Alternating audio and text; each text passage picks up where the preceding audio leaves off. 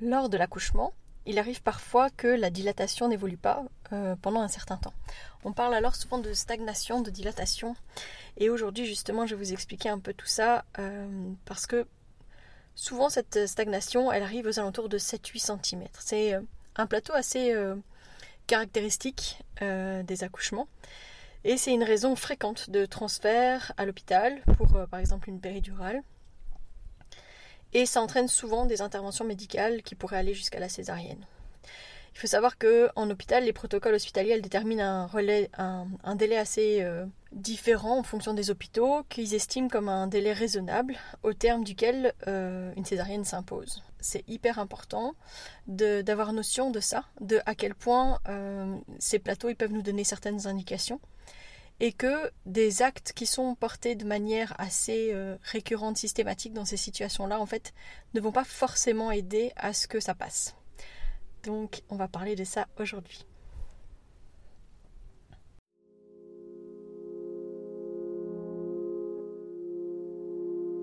Bienvenue dans Bulles de Sages-Femmes, le podcast qui déconstruit les croyances, démystifie les peurs sociétales, redonne toute sa place à la physiologie des femmes qui savent enfanter dans leur pleine puissance, mais aussi des bébés qui savent se mettre au monde. Ici, vous profiterez de l'expertise de sages-femmes pratiquant en dehors des hôpitaux, des accouchements à domicile ou en maison de naissance. Nous souhaitons que vous trouviez les outils, les informations pour que vous puissiez être les acteurs de la naissance de votre bébé, et ce quel que soit le lieu où vous avez décidé de l'accueillir. Mon nom est Melyssa Chambard, sage-femme, maman de 5 enfants. À chaque épisode, je vous partagerai mes astuces, mes bons plans, mon expertise, des anecdotes, mais aussi des témoignages de parents, de sages-femmes et des rencontres inspirantes autour de la périnatalité, dans la bienveillance, la force, la puissance. Allez,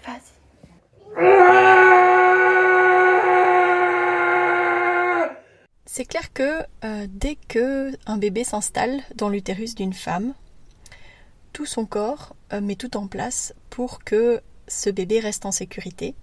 Ça veut dire que dès les prémices de ce bébé qui s'installe dans l'utérus, donc au moment de sa nidation, tous les changements hormonaux qu'il va y avoir chez cette femme, d'ailleurs qui vont entraîner beaucoup de choses au niveau de son état, au niveau des nausées, de la fatigue, etc., sont dus à des hormones qui vont protéger la grossesse au maximum. Et dans ces phénomènes-là, l'utérus va comme se verrouiller au niveau du col pour protéger au maximum le bébé. Donc il faut savoir qu'à ce moment-là, le col il va être tout dur, il va être vraiment fermé, long, donc comme un gros verrouillage, et le peu de petit espace qui reste encore ouvert au niveau du col va être comblé par une substance un peu gluante, gélatineuse, là, le fameux bouchon muqueux. Donc tout ça pour que le bébé soit en sécurité et fermé quasi de manière hermétique, ce col. Et il va en plus se diriger vers l'arrière pour que ni dépression intérieure avec le poids, par exemple, du bébé qui pourrait appuyer au niveau du col parce qu'il est bas dans le bassin, comme peuvent nous le décrire parfois certaines femmes, ni dépression extérieure, comme par exemple tout simplement un pénis. C'est pas parce que au moment des rapports sexuels le pénis pourrait toucher le col, par exemple là il pourrait pas puisqu'il est vraiment dirigé vers l'arrière. Donc tout est vraiment fait pour verrouiller les choses et pour que tout se passe sereinement au cours de la grossesse. Et puis pendant le 3e trimestre, il va y avoir tout un tas de changements hormonaux au fur et à mesure qui vont aider au changement au niveau du col. On passe pas d'un col long, postérieur, fermé comme ce qu'on vous décrit dès le début de la grossesse, à un col favorable pour la naissance du jour au lendemain. Et c'est tout un tas de changements hormonaux, et puis aussi toutes ces phases de préparation avec ce pré-travail dont j'ai parlé dans l'épisode sur justement le pré-travail, qui vont aménager les choses pour que le col devienne de plus en plus favorable et soit plus capable de se donner, de se laisser aller, pour que quand la tête du bébé appuie sur le col, il vienne modeler les fibres autour de sa tête, voire commencer donc à effacer le col, voire parfois à commencer à l'ouvrir. Mais donc c'est tout un ensemble de choses qui fait s'ouvrir ce col, parce que c'est pas juste une porte qui s'ouvre, en fait ce sont des fibres qui s'étirent, qui se donnent, qui se modèlent tout autour du bébé, et puis qui vont aller fabriquer le fond utérin. Et donc c'est dans ces moments de plateau, de stagnation, de dilatation, il y a différentes raisons qui peuvent amener à ça. Alors si par exemple les contractions se calment à ce moment-là, si elles deviennent moins fortes, qu'elles s'espacent, le plus souvent c'est parce qu'il y a besoin de repos. Et ça on l'oublie souvent. On pense qu'une fois que la machine est en route, il faut que ça continue. On oublie souvent que le corps va pas nous pousser vers quelque chose qui va aller vers un clash, que ce soit pour la mère ou pour le bébé. Au contraire, si par exemple la femme, elle a déjà eu ça fait déjà un moment qu'elle est en travail, qu'elle est fatiguée, que ça devient difficile, etc. Parfois le corps va justement lui proposer une pause, va profiter de ce moment-là pour proposer une pause. Ça va aider aussi parfois ce temps de pause à ce que la patiente s'altère un peu plus, parce que on l'explique souvent que pour aller jusqu'au bout du processus de l'enfantement, il est bon que la femme, en fait, elle se déconnecte, que son état psychique s'altère. Et parfois, elle n'a pas eu l'opportunité encore de le faire. Mais le fait d'aller vers le repos va lui permettre justement de déconnecter. Et quand elle va revenir, ça va être comme une émergence. Et donc, elle n'aura pas du tout le même état de conscience. Donc, c'est parfois un cadeau à se faire ou que le corps nous fait. Quand justement il y a cette phase qui amène plus au repos. Ça nous arrive quand on voit que les contractions commencent à s'espacer. Alors on va parfois juste resucrer en se disant il manque peut-être de sucre, etc. Mais parfois on va juste se dire ça fait quand même un moment là qu'elle travaille et qu'elle travaille dur. Peut-être qu'elle a tout simplement besoin d'un temps de repos. Ce temps de repos, il est aussi bon pour elle que pour son bébé, parce que pendant ce temps-là, le bébé va pouvoir se réoxygéner et aussi se reposer pour entamer peut-être la deuxième phase où vraiment il va être beaucoup plus actif et il va pouvoir se donner beaucoup plus facilement. Alors clairement, pendant cette phase de travail, c'est hyper important de se positionner, enfin de mettre la femme dans une position qui va aider à continuer à garder la bonne position du bébé, voire à aider le bébé à prendre une bonne position si ce n'est pas encore vraiment le cas. En tout cas de l'aider à avoir une position qui va l'aider à s'engager. Quand le corps va justement aider cette femme et ce bébé à se reposer et à reprendre des forces avant de recommencer, ça va vraiment aider à ce que tout le monde recharge ses batteries. Parfois la femme elle va manger un petit peu et puis quand les contractions vont revenir et qu'elle sera reposée, elle aura plus souvent la possibilité de mieux souffler ses contractions, mieux surfer sur les vagues. Peut-être que juste avant cette phase de repos, elle commençait à ne plus en pouvoir et elle n'était plus dans la capacité d'accueillir ce qui venait. Et que cette phase de repos qui lui a été offerte va lui permettre justement de se relancer sereinement dans le travail. Ne jamais oublier que le sommeil, c'est souvent la clé. Faut vraiment pas l'oublier. C'est pour ça que souvent quand les femmes elles commencent à contracter tranquillement au début de la nuit, moi je leur dis au maximum essaye de dormir entre les contractions. C'est pas juste parce que j'ai envie de rester dans mon lit plus souvent, plus longtemps.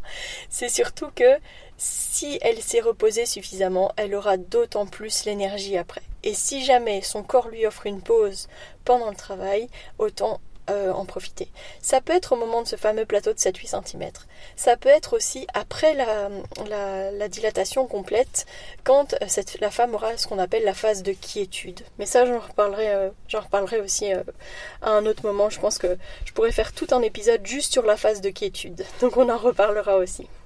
Si, au contraire, les contractions, elles s'espacent pas, mais qu'elles sont vraiment fortes, puissantes, bien rythmées, qu'on a l'impression qu'elles sont bien efficaces mais que le col ne s'ouvre pas, c'est souvent à cause de la position du bébé. Alors c'est juste que la position elle n'est pas optimale, donc le bébé il est peut-être encore un petit peu, la tête un petit peu penchée d'un côté, pas totalement fléchie, etc. Donc c'est pas la position la plus optimale. Ce qui peut aider c'est vraiment de prendre parfois des positions qui vont justement aider le bébé à se positionner le mieux possible. Donc parfois quand ils sont fort engagés, nous ça nous arrive par exemple de prendre une position où on met la tête de la maman plus bas que son bassin pour justement aider le bébé à se désenclaver du bassin et avoir l'opportunité de mieux se fléchir ou de mieux se positionner.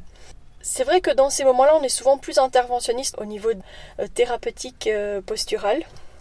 Parce que si on reste dans cette position là et que le bébé a du mal à avancer, c'est plus compliqué pour la femme, donc on s'offre la possibilité de faire ça. Parfois on va utiliser le rebozo aussi pour justement aider au positionnement, etc.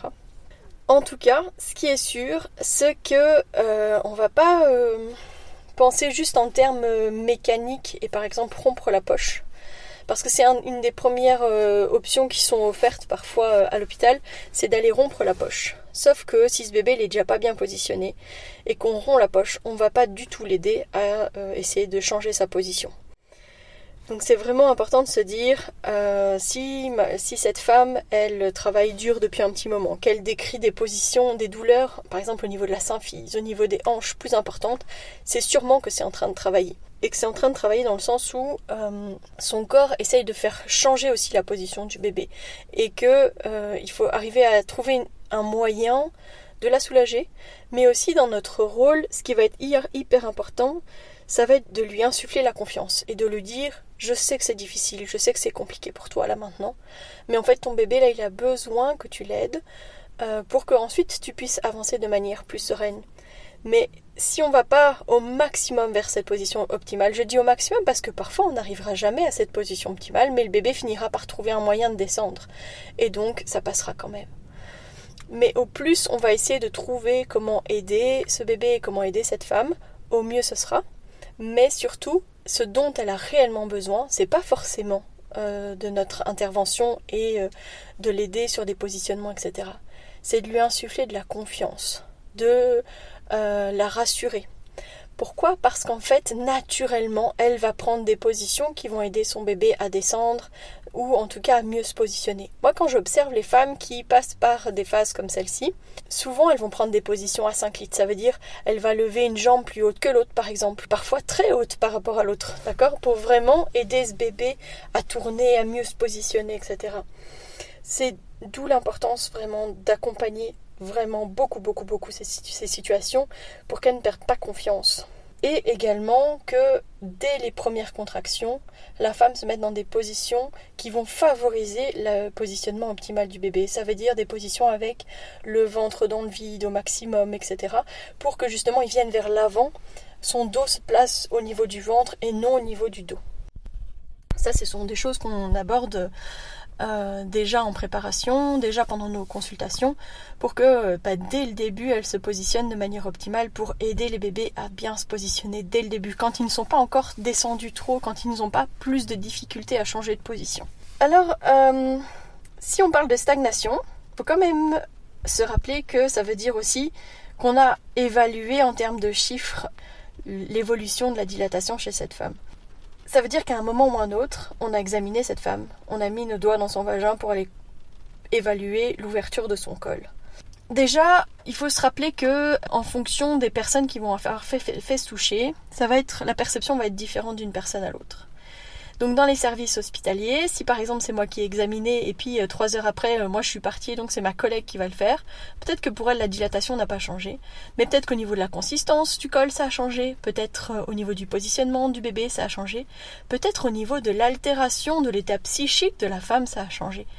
Donc c'est vrai que je suis persuadée qu'on a des patientes qui passent par des phases de stagnation, mais nous on ne l'aborde pas comme ça puisque la plupart du temps on ne les a pas examinées.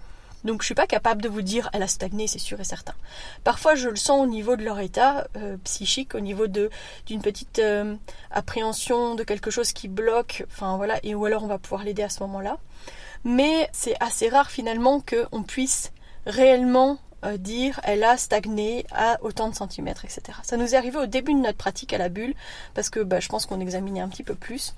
Et je crois que ça engendre vite chez les femmes un stress. Et le stress amène l'adrénaline, la peur, qui va remplacer l'ocytocine, qui va faire que le travail va être moins optimal.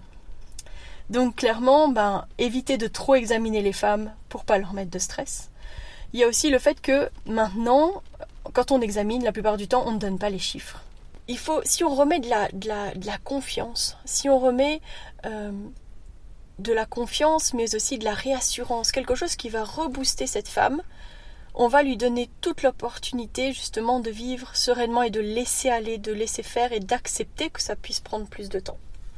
Si au contraire on est nous-mêmes dans la peur en mode « ah, ça commence à durer quand même, comment ça se fait que ça dure, il y a quelque chose qui ne va pas, etc. » on va amener de l'adrénaline, on va amener de la peur et on va pas aider à ce que justement cette discordance, cette cette phase voilà, où le travail stagne effectivement puisse passer. Quand on a mis de côté la fatigue, la position du bébé, etc., on ne doit pas oublier aussi le fait que parfois cette stagnation, elle vient peut-être de quelque chose du cœur ou de la tête. D'accord ? Il y a peut-être un blocage émotionnel. Il n'y a pas seulement un effet mécanique de malposition de la tête ou d'un besoin de repos. C'est peut-être aussi quelque chose qui se joue au niveau de l'histoire, au niveau des peurs que peuvent avoir les femmes, les couples. D'où l'importance de bien se connaître, d'où l'importance d'avoir un suivi global, que ce soit les mêmes personnes qui ont été là pendant la grossesse, qui seront là pendant l'accouchement. Souvent, les femmes, elles auront livré des peurs, des craintes pendant la grossesse. Et on pourra d'autant plus l'aider et rester en sécurité. Je pense notamment à une femme qui, pendant sa grossesse, nous a expliqué que sa maman avait été très très présente pendant sa première grossesse et après la naissance de sa première fille. Et puis que c'était hyper difficile pour elle parce qu'entre-temps, sa maman était décédée. Et je me souviens pendant ce travail, alors sans avoir mis mes doigts, sans avoir examiné, mais je me souviens d'avoir eu cette sensation à un moment donné de quelque chose qui stagne, de me sentir un peu démunie, à ne plus savoir vraiment quoi faire, quoi proposer. Je sentais vraiment qu'elle avait du mal. Je me rappelle avoir demandé à Mélanie de passer. Mélanie qui est venue et qui m'a juste reboosté moi, en mode « Allez, moi je vais te rebooster toi pour que toi tu sois ensuite capable de rebooster et d'aider cette femme que tu accompagnes dans son travail. » Et donc elle est venue, elle m'a reboosté et tout ça, on a discuté et puis d'un seul coup elle m'a dit « Est-ce que tu as pensé à sa maman ?» Elle m'a juste dit ça, ça a fait comme un ting dans ma tête et je me suis dit « Wow, pourquoi j'y ai pas pensé ? Pourquoi j'ai pas pensé à ça ?» Et puis j'ai été voir cette maman et je lui ai dit « Je ne sais pas... » Quelles sont tes croyances, quels sont tes besoins, où est-ce que ça se situe dans ta tête, etc.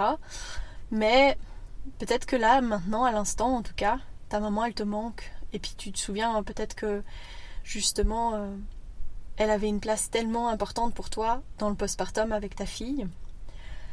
Je t'invite tout simplement peut-être à déposer ça, à lui parler ou à toi te parler sur le fait qu'elle n'est plus là. Voilà, je sais pas ce qu'elle s'est dit, je sais pas ce qu'elle a fait. Je lui ai dit, je quitte la chambre, je te laisse pour que justement tu puisses être seule et peut-être justement s'offrir la possibilité d'aller au fond de son cœur, peut-être de pouvoir parler avec sa mère. Enfin voilà, je sais pas trop ce qu'elle a fait parce que voilà, je lui ai jamais posé la question, mais en tout cas, quand je suis revenue, le travail avait pris une autre proportion. Enfin voilà, on sentait que il y avait une nouvelle dynamique et que ça s'était remis en route. Donc c'est vraiment hyper important. Parfois, quand je dis que c'est au niveau de la tête, ça peut arriver par exemple que ce soit la gestion des aînés. Tant qu'il n'y a pas quelqu'un qu'on attend, qui doit être là au moment de la naissance du bébé pour s'occuper des aînés, parfois les femmes elles vont stagner en attendant justement que cette personne soit là. Et une fois que ça s'est libéré de son esprit, hop, tac, elle va finir son travail et sa dilatation et elle va accueillir sereinement son bébé. Je pense que la clé de tout ça, c'est de se rappeler que c'est important d'évaluer évidemment toute la situation, de ne pas juste se baser sur un phénomène physique ou sur des centimètres. C'est ne pas oublier que on doit arrêter d'analyser en termes de centimètres, de temps, de chiffres, et de revenir à ce qu'on observe, à ce qu'on accompagne avec justesse. Rester dans la confiance, parce que je crois qu'il y a moyen d'évaluer tellement autrement l'évolution du travail, ça c'est sûr. Je pense que si vous écoutez ce podcast, vous savez, vous entendez que on évalue différemment parce qu'en fait, on a la chance de pouvoir rester auprès des femmes. On a la chance de pouvoir entendre, voir, ressentir que les choses évoluent, avancent.